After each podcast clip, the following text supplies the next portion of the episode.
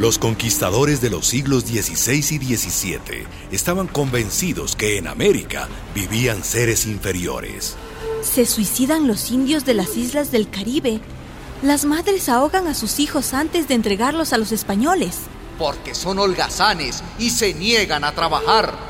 Ignoran el derecho de propiedad y carecen del afán de riqueza. Porque son más parientes del mono que del hombre. Se bañan con sospechosa frecuencia. Porque se parecen a los herejes de Mahoma, que bien arden en los fuegos de la Inquisición. Comen cuando tienen hambre y no cuando es hora de comer. Porque son incapaces de dominar sus instintos.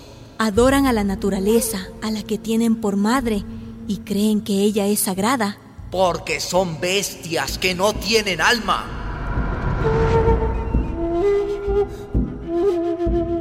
Todas estas teorías racistas sirvieron para justificar el robo y los crímenes contra los habitantes de América.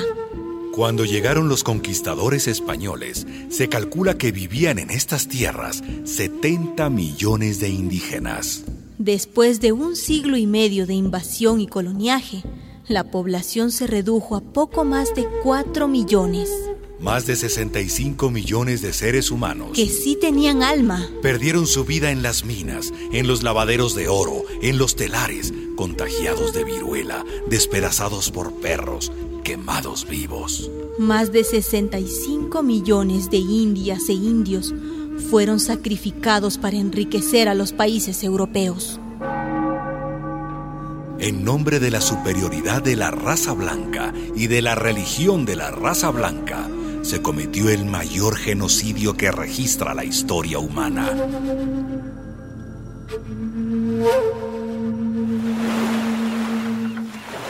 Hace 500 años fueron los europeos quienes llegaron a América. ¡Tierra a la vista! Ahora es al revés. Son los indios e indias americanos, los mestizos, los cholos, las negras, los mulatos. Quienes llegan a los países del norte como migrantes. Las hijas y los hijos de aquellos sobrevivientes del genocidio americano. ¿Europa a la vista? Antes se les eliminaba con espadas y arcabuces. Ahora se les elimina con leyes discriminatorias en las embajadas y aeropuertos. La Unión Europea, arrogante y discriminadora, aprobó una ley para que los migrantes sin papeles sean devueltos a sus países. Y si no se van, los meten presos 18 meses y cuando salgan de la cárcel, se les expulsa como indeseables. ¡Qué mala memoria tienen esos blanquitos! Se olvidan que cuando ellos los invadieron hace 500 años, ninguno tenía papeles, no los tenía. Una producción de radialistas.net.